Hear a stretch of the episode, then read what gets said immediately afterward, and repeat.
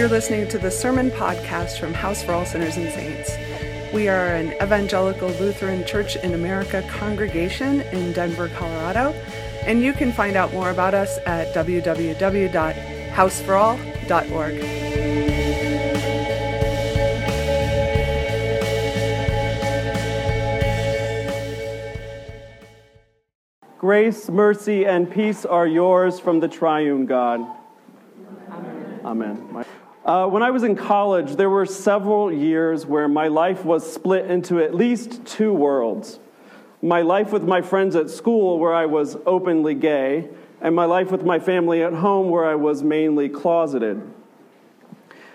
During those years, I worked hard for those worlds to be separate and not bleed into each other. So, part of my strategy to maintain separation was to stay far, as far away from children as possible. Children have this uncanny ability to know when something is up and to ask precisely the wrong questions. I remember one Christmas I was with my entire extended family. There wasn't any room at the adults' table, and so I had to sit at the kids' table. My cousins were like six and seven, which I think is a particularly dangerous age. You can start to have thoughts and questions. And I tried to keep the conversation about them, school, what teachers they liked, what they did for fun. But eventually the questions came. They wanted to know if I had a girlfriend, why I didn't have one, whether I wanted a girlfriend. Then my final, finally, my little cousin asked in a deep Alabama drawl, Are you gay and proud?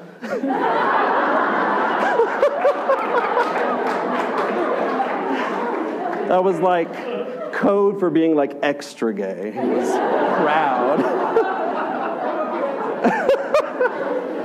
well, I don't remember what I said, but I'm pretty sure I turned all shades of red and stopped the questioning right then and there. Hanging out with kids was just too dangerous for me while I was aggressively managing the truth about my life.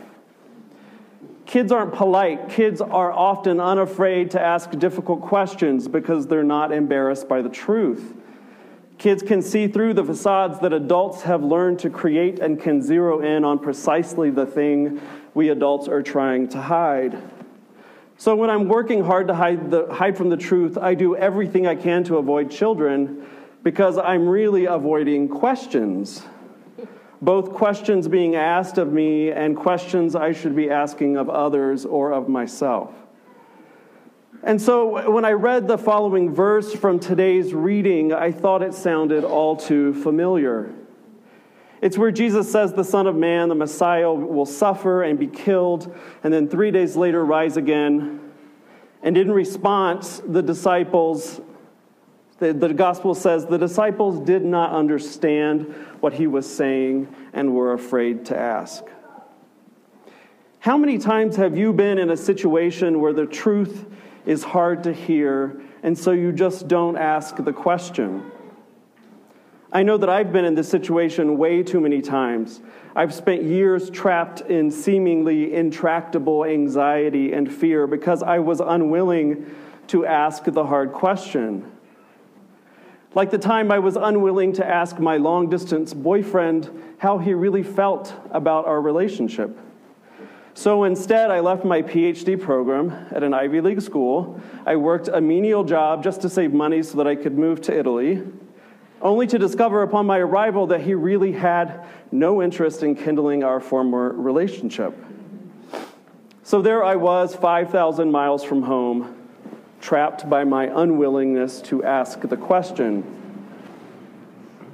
Here's another story. Uh, in San Francisco, I'd often talk to gay men, sometimes also to straight men and women, who had, whose fear of getting HIV was so suffocating that they were unwilling to be tested. And so for years, they lived as if they were, in fact, positive, dying from a disease that they were unwilling to ask if they even had in the first place. Way too often, we ask, act as if escaping the question will save us, as if not asking the question would save us from an imagined pain we believe we cannot bear, only to then find ourselves in the throes of death precisely because of our unwillingness to ask the question. But in today's gospel, Jesus asks the question, and he shows us that the good news of God is strong enough to break our fears and transform our fears into something God can use. As the disciples are walking the road to Capernaum, they travel immersed in their fear of what Jesus has just told them. Unwilling to ask what he meant, they use the old familiar trick, they, they change the subject. But when they reach their destination, Jesus, Jesus asks, What were you talking about? And so they have to reveal that they've been arguing about which one of them was the greatest disciple. Their, their answer is obviously not what Jesus wanted to hear. He had just revealed the most difficult and painful part of his mission, and the disciples don't get it at all. Yet Jesus is undeterred. Jesus asks the question What were you talking about? Jesus asks the, asks the disciples the question that they were unwilling and unable to ask themselves. But this is what Jesus always does. Jesus asks us the question we can't ask ourselves because the gospel obliterates the ego that stands between our fear and the question that will free us from that fear.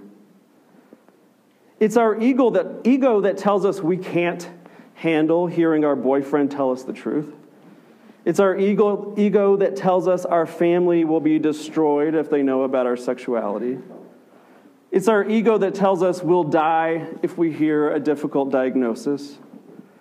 Our ego tells us to not ask the question because our ego tells us we have to live our lives on our own, that we have to muscle through the difficulties of life based on our own effort or our own perceived self worth. Our ego tells us that questions just mess with the game plan we use to control the outcomes of our lives.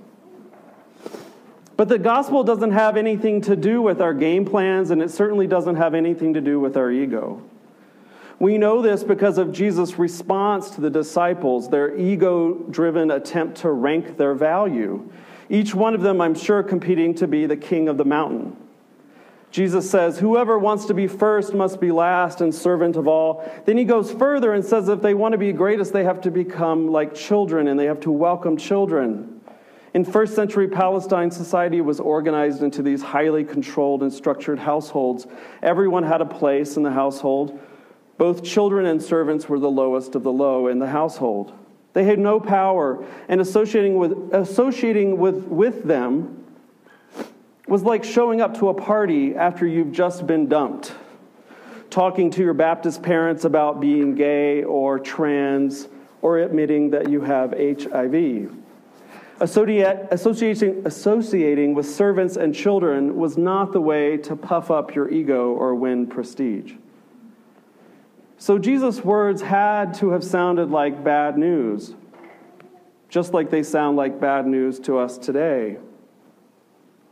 Nevertheless, Jesus says to be on top in this new way of God is to get up and close and personal with these things that we fear. Facing these fears works just like Jesus asking the question, What were you talking about? The way of the servant and of the child frees the disciples and frees us from the bondage to our fears and our ego. Jesus frees us from the need to, to, to be the best or to muscle through life on our own. Jesus frees us to face those things we think will kill us because he says that knowing how our partner feels, hearing a terrible diagnosis, being out in our conservative Christian family, living openly with our fears is actually what frees us. Asking the question and knowing the truth saves us because in doing so, we learn that we are human, and humans have never been able to make it through life on our own. We've never been able to save ourselves. We've always had to depend on each other. And the gospel tells us that our salvation comes from that dependence because this is where we meet God. in the flesh and blood of other fellow humans. God steps into human flesh because God knows that when we try to meet God outside of our humanity, we will always become increasingly alienated from each other. God enters into the brokenness of human life because God wants to lure us into falling in love with each other rather than with our own ambitions, desire for power, and ego. Therefore, the gospel frees us to ask the hard question because the answers, even the most horrible answers, will not kill us. Instead, the most awful answers to our most feared questions are the key that unlock the door to a life of peace and harmony with each other and with God. So go ahead, ask the question Are you gay and proud? Do you love me? Am I healthy? What were you talking about? Amen.